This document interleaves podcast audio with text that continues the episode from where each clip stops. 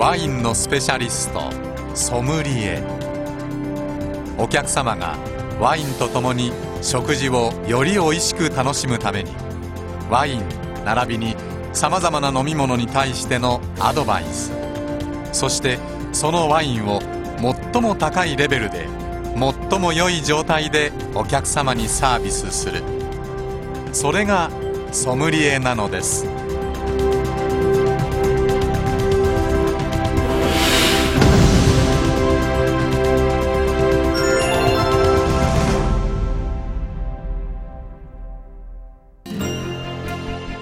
ソムリエの役割はワインのサービスだけではありません。栽培地や醸造所販売業者に直接赴き購入する買い付け。購入したワインの管理育成。ワインの販売。そしてワインのサービスと食卓の演出。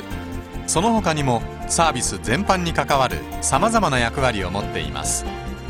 ソムリエとはお客様の目に見えないところでも実に多種多様な仕事に努めているのです。単にワインの知識に精通しているだけでは真のソムリエとは言えません。一流のソムリエになるためにはどのようなことを身につけなければならないのでしょうか。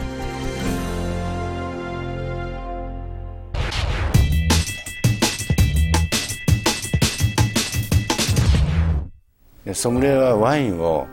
人に伝えたりサービスする職務ですから知識は高ければ高いほど良いと思います。そのためにいろんな勉強をするわけですけれどもそのワインの名前を覚えることから始まりましてあとそのワインの持つ個性ですね。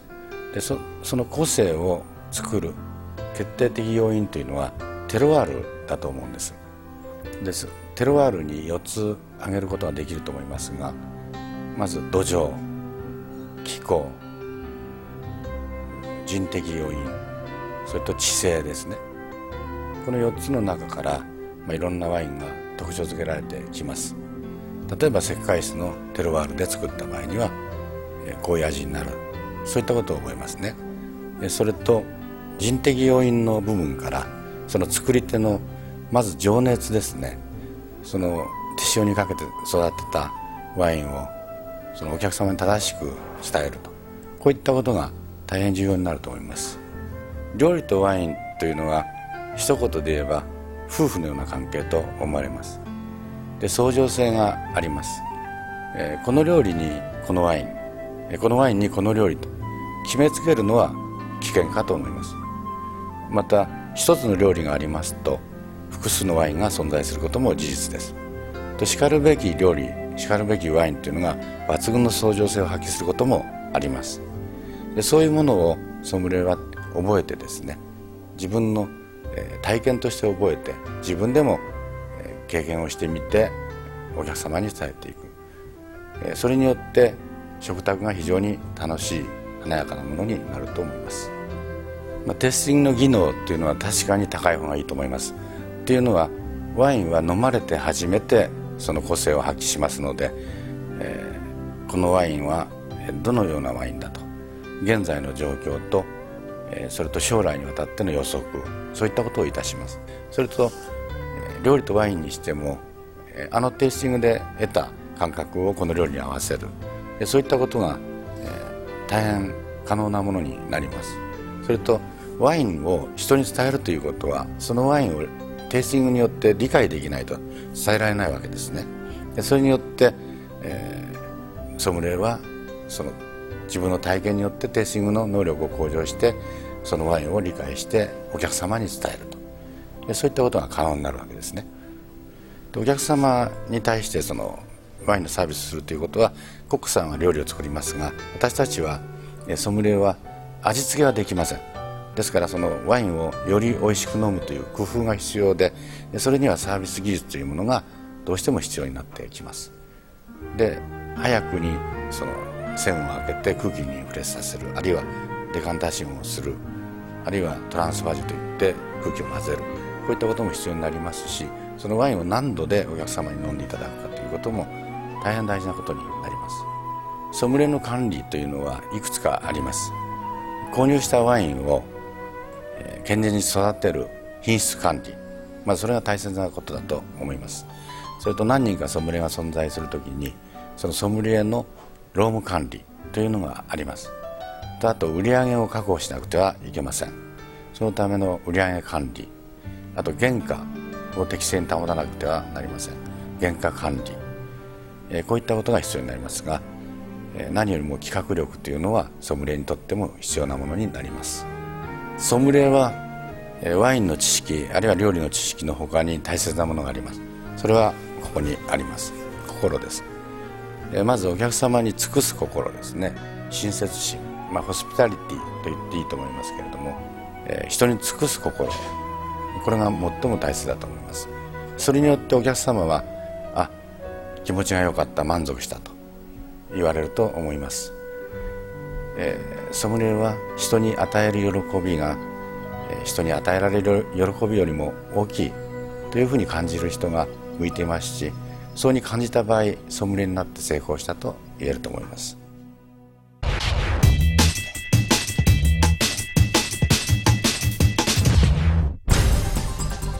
ワインの個性熟成期間適正価格などを判断するために行う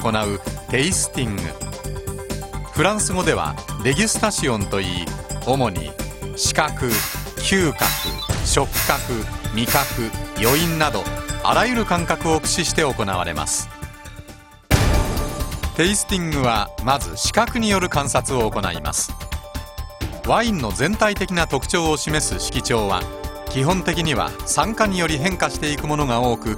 ワインの熟成度合いを判断する要素となります。白ワインは無色または緑がかった薄い黄色に始まり黄色や黄金色が強くなっていくほどその熟成度合いも高まります。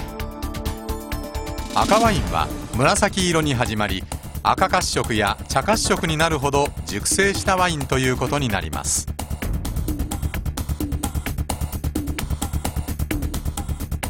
濃度は主に産地天候醸造の影響を受けます。例えば白ワインの場合石灰質の土壌で採れたものは色が濃く出る傾向があります。赤ワインであれば天候などの条件が良かった場合いわゆる当たり年に採れたものは深々とした濃度の濃いものになる傾向があります。また北半球においては同格のワインであれば南の産地に行くほど色は濃くなります。白ワインの場合樽による発酵熟成を行ったものは色が濃く。逆にステンレスタンクで発酵熟成を行ったものは樽材からの抽出成分や酸化による着色がないため色は淡くなるのです。成長度つまりワインの輝きによって判断できるのがワインの健康度です。健全なワインは光沢があり輝いて見えますがどんよりとした曇りや浮遊物がある場合は不健全なワインの可能性があります。視覚による観察が終わったら嗅覚による観察を行います。ワインの香りはブドウ品種の個性醸造法熟成度合いポテンシャル土地の個性などワインを決定づける大きな手がかりとなり最も多くの情報を与えてくれる要素でもあります。香りには大きく3つのカテゴリーが存在します。第一アロマ。これは原料であるブドウ品種に由来する香りです。果実香花スパイスミネラルの香りなどが挙げられます。第2アロマ。これは醸造工程で微生物が作り出す香りのことで甘い花の香りや果実の香りパンの生地乳製品の香りなど華やかさを与えます。第3アロマ。これはブーケと言われるものでバニラローストスパイスなど主に熟成段階で生まれる香りのことを指します。香りはその第一印象大きさ凝縮度複雑性などを感じ取りそれを果実香や植物香鉱物香などの比喩によって表現します。視覚と嗅覚での観察が済んだら実際に口に含んでみます。まずは触覚。アタックと呼ばれる口当たりの味わいの強さを見ます。さらには温度ボリューム感アルコール量を判断します。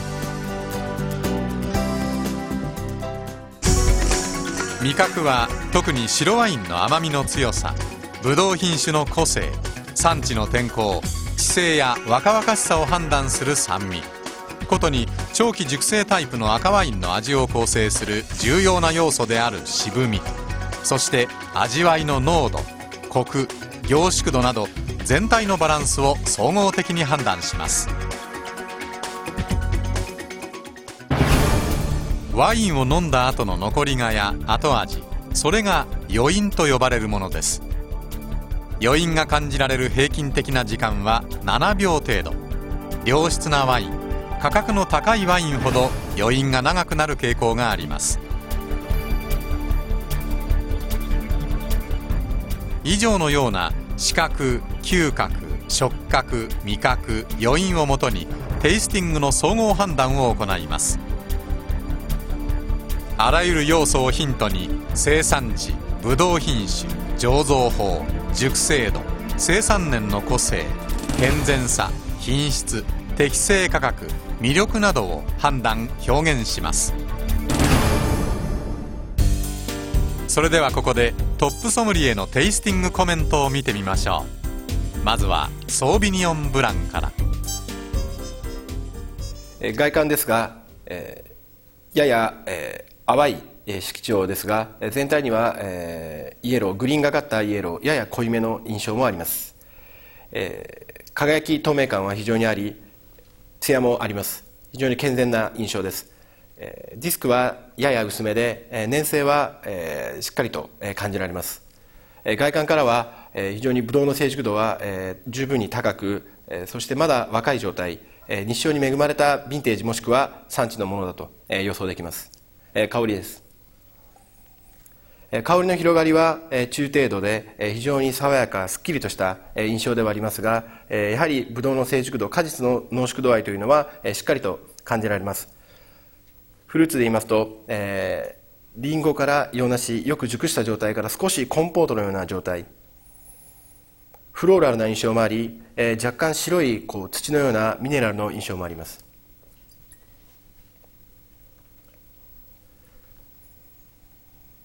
空気に触れさせていきますとより濃縮感複雑性も出てきます、えー、ミネラル感がより強調され、えー、若干ですがムスク邪香の香りも出てまいります。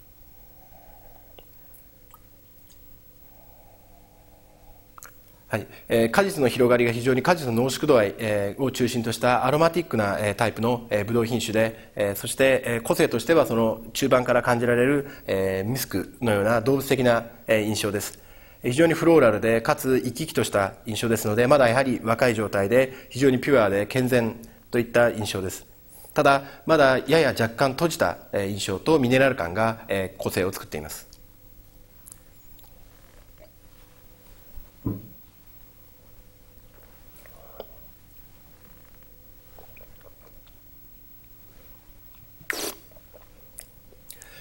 アタックですが中程度からやや広がりがありえ、ボリューム感も、え、十分に、え、感じられます、え、中盤から広がる酸が、え、そのボリューム感をうまく、え、バランスを取り、え、中盤からはややスリムに引き締めていくというような印象です。アルコールのボリュームは比較的豊かで酸とのバランスを考ええ、考えますと非常に、え、ハイレベルなバランスを保つというタイプで、え、甲虫でも常に,、え、常に、え、果実とえー、花とそしてミネラル、えー、といった、えー、広がりの豊かな印象が続いていきます、余韻は比較的長く、えー、アフターにやはりミネラル、えー、果実の濃縮感というのが感じられます。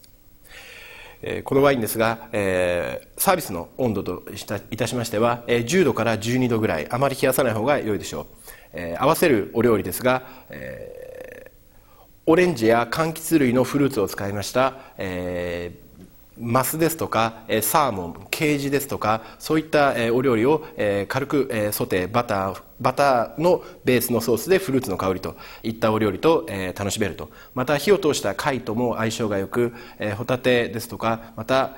トコブシといった、えー、お料理をソテーして、えー、ケッパーやレモン風味のソースというのも、えー、楽しめると思います。このワインは、えー、産地としてはやや冷涼な気候のエリアのもの、えー、ヨーロッパの伝統国のものだと思います、えー、ブドウ品種はソービニョンブラン、えー、ヨーロッパ伝統国で、えー、フランス、えー、ロワール、えー、プイフメ1999年です。次にピノノワールのテイスティングコメントを見てみましょう、えー、外観ですえー、濃い色調です、えー、黒みがかった、えー、中濃度のルビー色。少し縁にオレンジが、えー、見えてます、えー、ディスクは、えー、中程度で、えー、粘性はしっかりしています、えー、外観からはやはりブドウの成熟度が高く、えー、若い状態をやや抜けつつある、えー、そういった段階にを予想できます。香りの広がりですが中程度よりやや控えめで果実の濃縮感のある印象が中心です。ブルーベリーからカシスのコンポート少し、えー、ジャムに入るようなそういった状態です。全体にまだ閉じている状態で、えー、香りは広がっては、えー、きませんが、えー、そこに、えー、土、えー、ミネラル黒い土っぽい香りや、えー、若干動物的な少し用土を、えー、イメージするようなそういった、えー、香りが、えー、感じられます。また、えー、フルーツの香りを、えー、フルーツの香りに加わる形で、スパイス、シナモンですとか、えー、長寿といった、スパイスの印象もアクセントをつけています。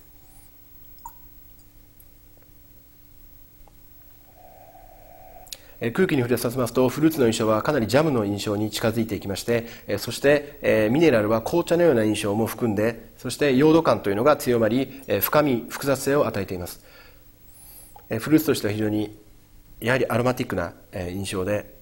大粒の、えー、ブドウというような個性が感じられます。果実の香りが主体ですが熟成による溶土感また樽熟成によるスパイシースパイシーさや濃縮感洗練さというのが感じられます。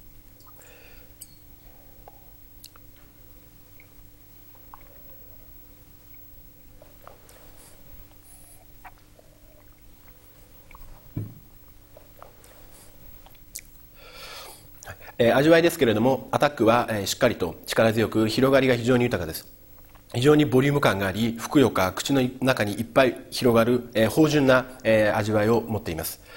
えボリュームの中にしっかりとした酸味とアルコールタンニンが骨格を作っており、えタンニンは余韻まで、え余韻まで長く続き、え緻密な印象です。口の中でも広がります香りは果実ブルーベリーのジャムのような香りを印象としてシナモンのスパイスそして土用土アフターに紅茶の香りといった非常に香りの広がりが次々と展開していくタイプです。余韻は非常に長く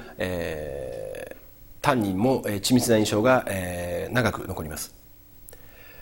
この、えー、ワインですが、えー、合わせます、えー、お料理ですけれども、えー、鴨の、えー、胸肉のローストに、えー、ブルーベリーのソース少しトランペットですとかジロールといったキノコのフリカッセが添えてあるお料理なども、えー、良いと思います。または、えー、牛フィレ肉の、えー、ステーキ、えー、そこに、えー、やはりほんのり赤いフルーツのペーストを、えー、添えた、えー、そういったお料理が、えー、楽しめると思います。このワインですが今十分に楽しめる状態ですがあと2年ほどで本格的に香りはより広がっていきそして5年から8年の熟成が十分に楽しめる状態だと思います。サービス温度は18度ぐらいでデカンタージュの必要はありません。グラスは大きめのバロン型を使用したいと思います。このワインですがブドウ品種はピノノワール。ヨーロッパ伝統国のフランスブルゴーニュコートドニー地区のニューサンジョルジュのプルミエクリュー1998年です。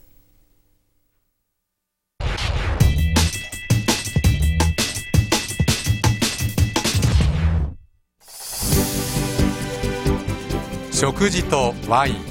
その関係は実に奥深いものがあります。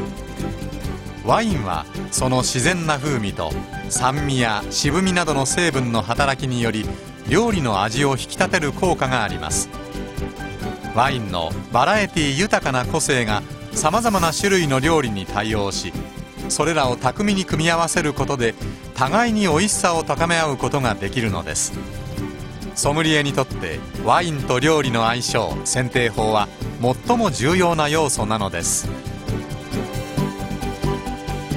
ワインと料理の相性をお客様にアドバイスするためには深い経験が必要ですが基本的には料理に使用される素材の味わいの濃度や料理法ソースなどに着目してワインを選定します。地方料理に同じ地方のワインを合わせるのは的確な方法です。地中海料理のブイヤベースにはプロバンス産の白ワイン。アルザス地方の料理シュークルートにはアルザス産のリースリングなどのさっぱりとした白ワイン。ブルゴーニュ地方の料理コッコーバンにはシャンベルタンなどのブルゴーニュ産のしっかりとした赤ワインといった具合です。またあっさりと軽い料理には軽いワイン。こってりとした重い料理には重いワインというのも一般的な見方です。料理の格とワインの格を合わせることも大切なことです。シンプルで素朴な家庭料理に高級なワインを合わせることはバランスを失ってしまいます。逆に創造性があり芸術性の高い料理に対してはワインも同様に細やかな注意を払い品格のあるワインを合わせるべきです。たとえ同じ料理でもそのシチュエーションによって合わせるワインも変わってくる場合があります。シンプルな小エビのフリット。この料理にソムリエたちはどんなワインを選ぶのでしょうか？小エビのフリット、まあ、ガーデンパーティーですとか実食パーティーあるいはラウンジで、まあ、特に女性同士でレモンをかけて手でつまんで食べる。このような場合ですね。私はシャンパンをおすすめします。で普通のシャンパンではございません。これは白ぶどうだけで作ったシャンパンで非常にすっきりした中に軽い中にそのまろやかなコク辛口の中にほんのりとした甘み。非常にエビの持つその凝縮された美味しさに合うと思います。でレモンをかけても白ぶどうで作ったワインなので構いません、えー、今家庭でとてもあの、えー、ホームパーティーをなさったりとか家庭にお客様お呼びになってお作りになってらっしゃるお料理がお料理の一つが小エビのフリットなんですね、えー、それから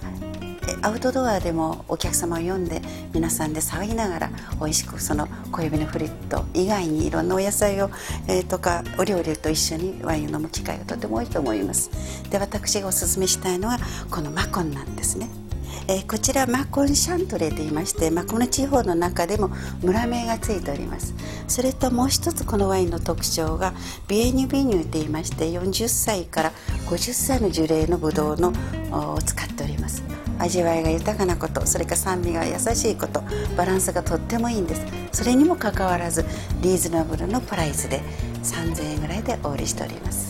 それからこの味わいなんですけれども果実味が先ほど申し上げましたように樹齢が高いので果実味はとっても豊かなんですそれと程よい酸味がありましてこれを冷やして召し上がったらとっても印象に残るワインでして、えー、ホームパーティーそれからアウトドアでも割とこう印象に残るワインで皆さんとても万人向けで楽しんでいただけるワインの一つです。最近皆さんよくカジュアルなイタリアンレストランなんかに行かれると思うんですがそういった場所で小指のフリットを注文された場合、えー、私でしたらこのソアーベをおすすめします、えー、カジュアルレストランというのはあの皆さんあまり肩肘を張らずに気軽にお食事を楽しんでいただく場所ですのでおすすめするワインの方もあのこのソアーベのようにえ、世界的に輸出もたくさんされていて皆さんに馴染みが深くあとは親近感のあるワインがいいと思います。味わいの方も、えー、とても果実味が豊かで、えー、フレッシュな印象のワインですので小指のフリットの油分を爽やかにしてくれますしそれから、えー、酸味といってもまろやかな酸味なので小指の持つ甘みの方も引き出してくれると思います。また同じ素材を使っていてもその料理法によって選定するワインも変えていかなければなりません。例えば子羊のロースト。一口に子羊のローストといってもそのソースや香辛料によって味わいは随分と変わってきます。シンプルなソースであれば繊細な味わいを生かすシャトーラトゥール。ニンニクとマスタードの味付けであれば複雑でたくましいコートロティローズマリーやタイムの風味ならトスカーナのブルネッロ・ディ・モンタルチーノ。黒胡椒が効いていればスパイシーなオーストラリアのシラーズ。舞台に立つ主役は一人でもまとう衣装によって照明を変える。そうした細心の配慮が食事という舞台をより魅力あるものに演出することができるのです。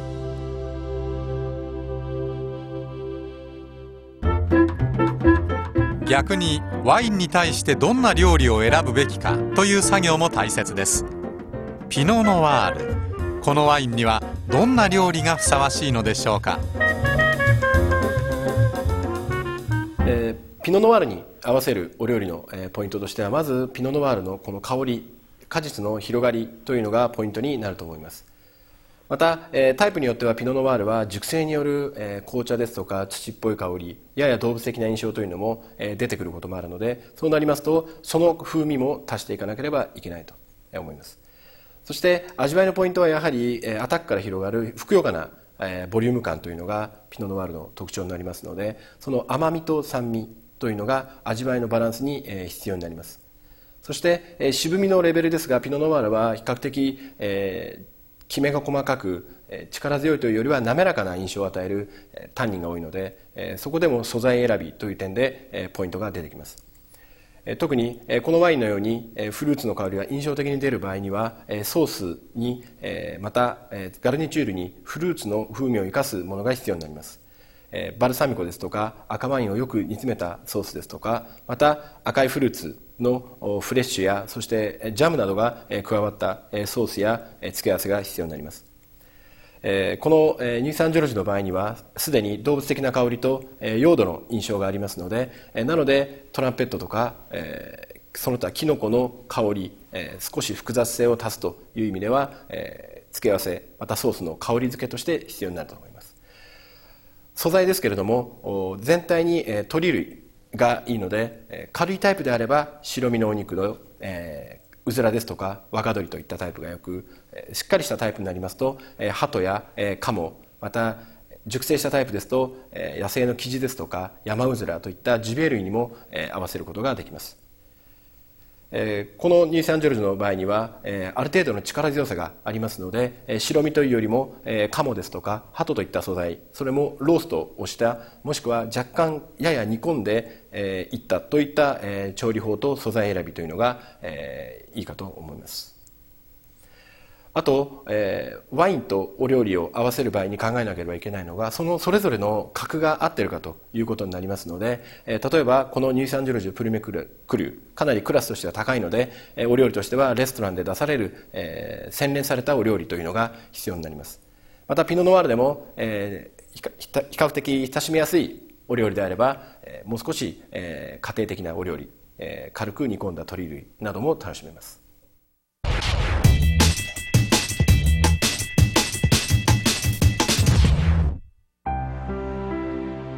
サービスでは料理が出される感覚をよく把握しタイミングよくワインを継ぐことが大切です。またワイングラスの種類サービス温度にも気を配りスピーディーかつ全体の流れに調和したサービスを心がけることが重要です。ワインサービスの教室温度はワインが理想的に賞味される上で最も重要な要素の一つです。シャンパーニュなどの発泡性ワインは4度から8度が適温。白ワインは4度から14度。赤ワインは10度から20度とワインの種類によってサービス温度は異なります。ここで日本ソムリエ協会が行っているソムリエ認定試験の実技試験のポイントを見てみましょう。実技試験では試験官1人に対してサービスを行います。まず注文の確認を行いますはいシャトーレイソンの1996年でございますね。かしこまりました。次に、古くて折りのあるワインや若くて渋いワインなど空気に触れさせることでまろやかにした方が良い場合はデカンタージュをおすすめします。こちらのワインですが、より美味しくお楽しみいただくためにデカンタージュをお勧めいたしますが、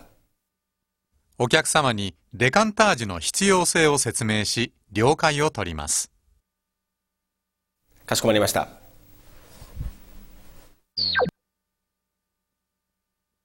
次に、グラスなどに汚れがないかチェックし、器具やグラスをトレイで運びます。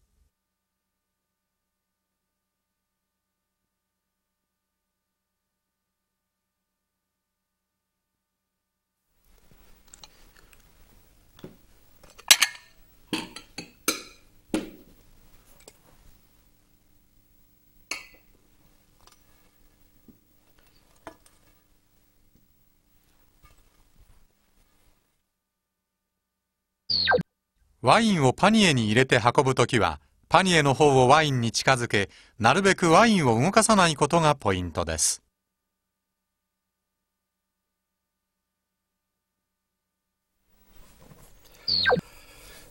こちらご注文いただきましたシャトーレイソン1996年でございます。ワインのプレゼンテーションをしたら、まず照明をつけます。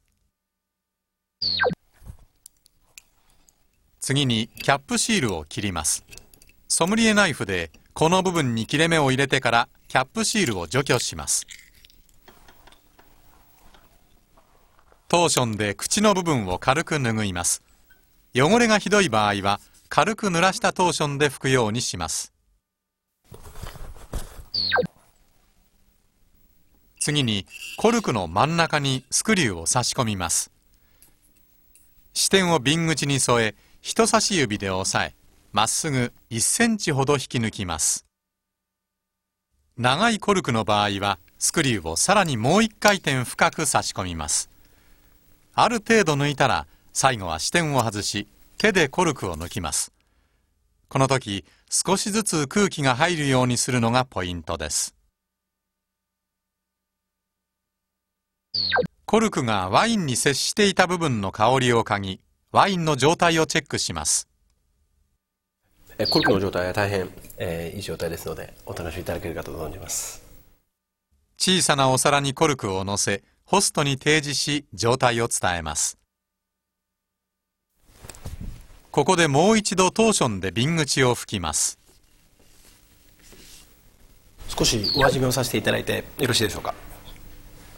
お客様からソムリエテイストの了解をいただいたら、少量をソムリエ用のグラスに継ぎテイスティングをします。はいあのとても良い状態です。デカンタージュを行います。デカンタージュは一定の速度でこぼさないよう注意します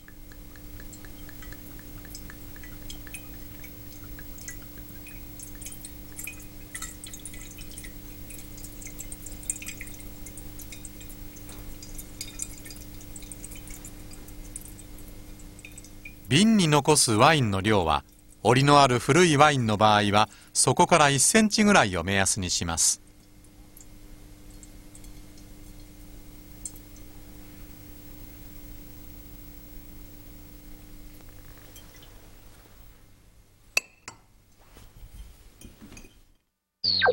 明かりを消し、ホストテイストに移ります。少量をホストのグラスに継ぎます。ワインが垂れないようトーションで拭います。それではお味見をお願いいたします。お客様から了解を得たら通常は女性のお客様からサービスしますが実技試験ではお客様用のグラスは1つだけです。グラスに継ぐ量はグラスの大きさにもよりますがだいたい3分の1から2分の1程度です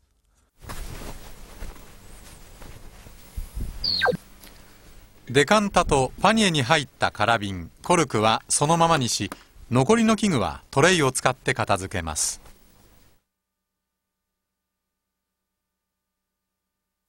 それではどうぞごゆっくりお楽しみください。お客様にサービスの終了を告げて完了ですソムリエの役割はワインと料理とお客様との間を取り持つ架け橋とも言えます常に念頭に置かなければならないのはお客様がいかに美味しく楽しく食事とワインを楽しんでいただけるかということ。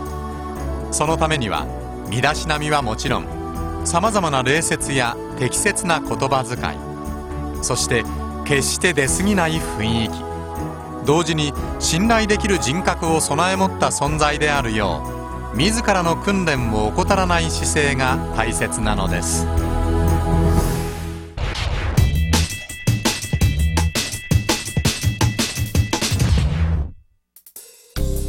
ソムリエの資格にはソムリエとシニアソムリエとがあります。ソムリエの認定試験はホテルやレストランなどの飲食サービス業で5年以上の実務経験があり現在も従事している人。または日本ソムリエ協会に入会して3年以上経過しており現在も飲食サービス業に従事している人が対象で認定試験は毎年行われています。ソムリエの上級資格にあたるのがシニアソムリエです。これはソムリエの資格を取得して3年以上が経過し10年以上の実務経験がありシニアソムリエ講習会を受講した人が対象で認定試験は各年西暦の奇数年に行われています。ワインアドバイザーは卸小売などの種類業界や各種専門学校講師として通算3年以上従事した人。または協会入会後2年経過し現在も種類業界各種専門学校講師として従事している人が対象となります。ワインエキスパートはワインの品質に的確な見識を持つ人が対象で職種経験は問いません。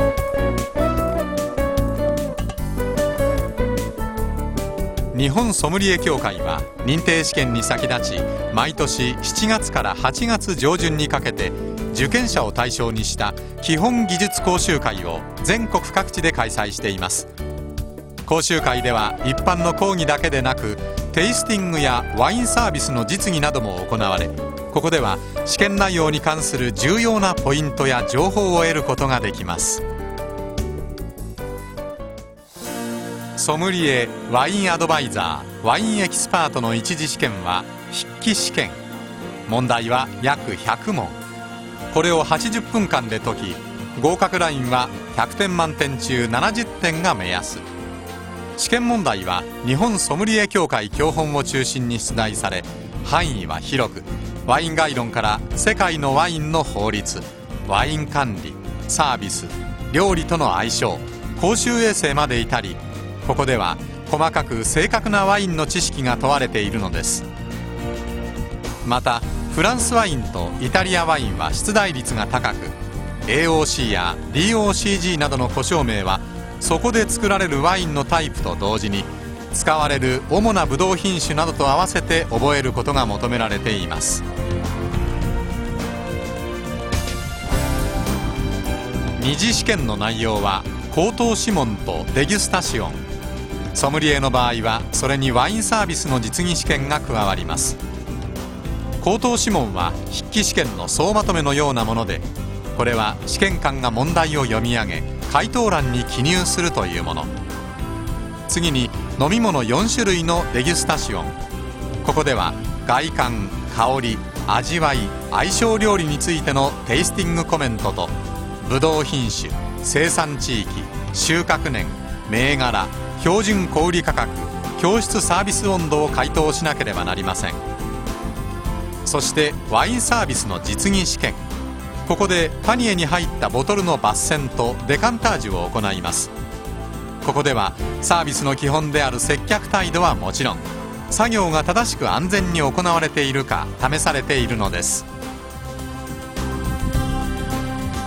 試験の合格発表は試験実施の約2週間から3週間後に各受験者に郵送で通達されます。日本ソムリエ協会への入会はワインを愛する方ならどなたでも入会できます。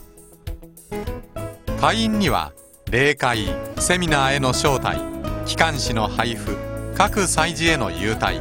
関連商品の特別価格提供のほか JSA カードによるアプラス JCB の特典があります。